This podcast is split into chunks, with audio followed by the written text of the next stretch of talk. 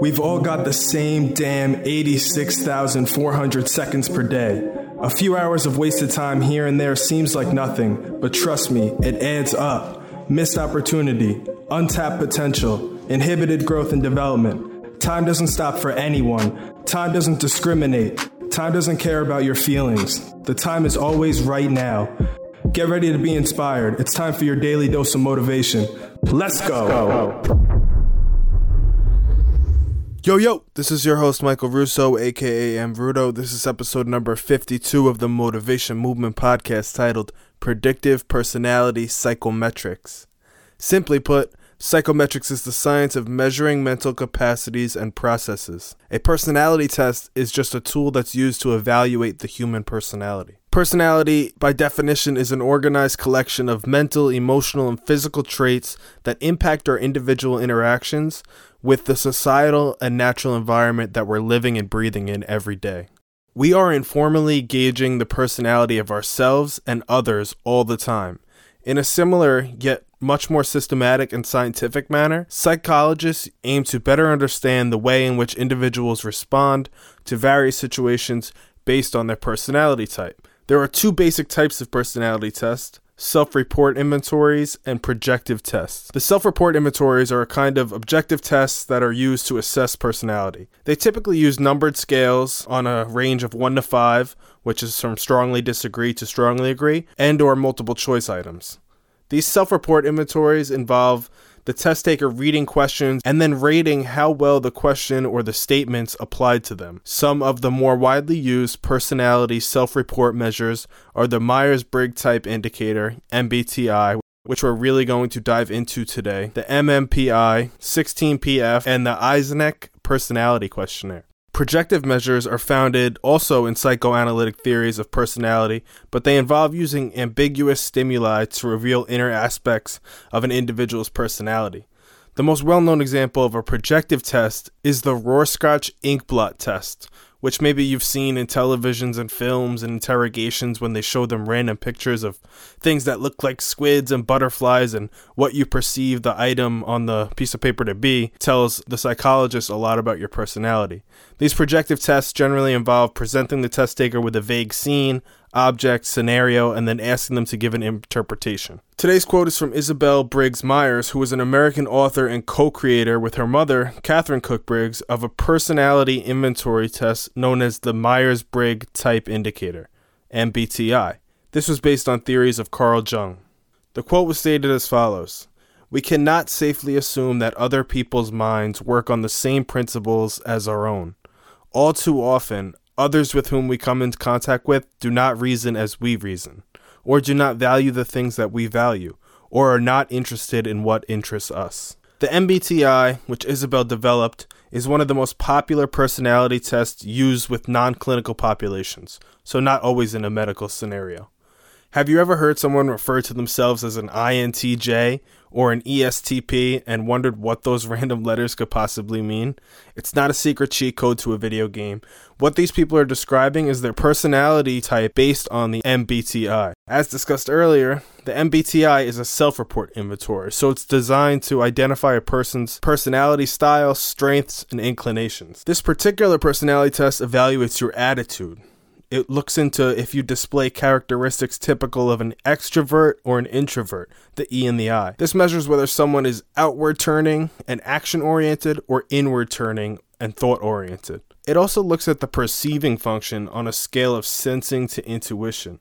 This measures whether someone recognizes and interprets new information using their five senses taste, touch, smell, sight, and hearing, or do they utilize their intuition, that gut feeling? The third function is judging, with the spectrum ranging from thinking to feeling, the T and the F. This measures whether one tends to make choices on sensible, logical thought, or do they use their emotions and feelings to make decisions. Finally, the fourth concept of the MBTI looks at your lifestyle preferences as it relates to judging and perceiving. This measures whether an individual relates to the external world primarily using their judging function, which is either the thinking or the feeling, as discussed before, or their perceiving function, which is either the sensing or the intuition. 16personalities.com, which I encourage you all to go check out, offers a free MBTI based personality test and it breaks down the results into four categories of personalities analysts, diplomats, sentinels, and explorers. Analysts are intuitive, the N, and thinking, the T, personality types. They're known for their rationality, their impartiality, and their intellectual excellence. Diplomats are intuitive, again, the N, and feeling, the F, personality types. They're known for their empathy, their diplomatic skills, and their passionate idealism. Sentinels are observant, the S, and judging, the J, personality types. They're known for their practicality and focus on order, stability, and security. Finally, explorers are observant, the S, and prospecting, P, personality types. They're known for their spontaneity, ingenuity, and flexibility. In an educational setting, the MBTI may be performed to assess student learning style. The MBTI may be used to help students better understand their learning, communication, and social interaction styles. Because the MBTI is also a tool for self discovery, mental health professionals usually administer the test in counseling sessions to provide their patients with insight into their behavior. Among adults, the MBTI is also used in organizational settings to assess corporate structure, management skills, facilitate collaboration, critical thinking, and problem solving. My final thought for the day is that not all personality tests are created equal. When it comes to examining the validity, accuracy, and reliability of personality tests, some have better psychometric properties than others. Objective tests tend to be relatively free from bias and are thought to have more validity than projective tests. The challenge of the objective test, though, like the MBTI, is that they are subject to the willingness and the ability of the respondents to be truthful and introspective enough to exemplify and actually account for their true personality. Projective tests have been criticizing for having little consistency and validity, for lacking scientific evidence, and for relying too much on the subjective judgment of the person administering the test. One problem with personality tests in general, which is a shared criticism of horoscopes and astrology, is that individuals have a propensity to subscribe to very ambiguous generalizations that could apply to any person. This is referred to as the Forer effect, which I will discuss in a future episode. Still, though, I'm a firm believer that personality tests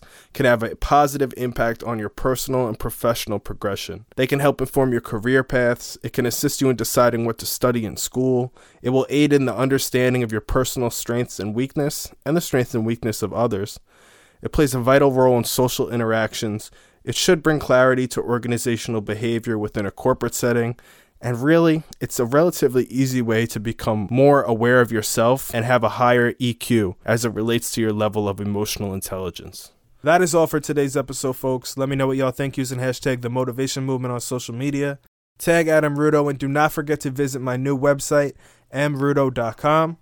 I want to hear your raw, uncut, and unfiltered feedback. Please do not hold back. I'm not sensitive. I can take it, and I very much appreciate the constructive criticism. If you come across a great quote you'd like to hear me talk about, share it. Tune in for new episodes every Monday, Wednesday, and Friday. Don't forget to subscribe to this podcast as well. Again, this is your host, Michael Russo. Thank you for listening in. More motivation, more hustle, more life. Listening to this podcast should only take up about five of the 1,440 minutes that we're all fortunate enough to be given each and every single day. What you do with the remaining 99.6527% of the day is completely up to you. Hold yourself accountable. Take ownership of your situation. Live life unfiltered. Join the motivation movement. Let's, Let's go. go.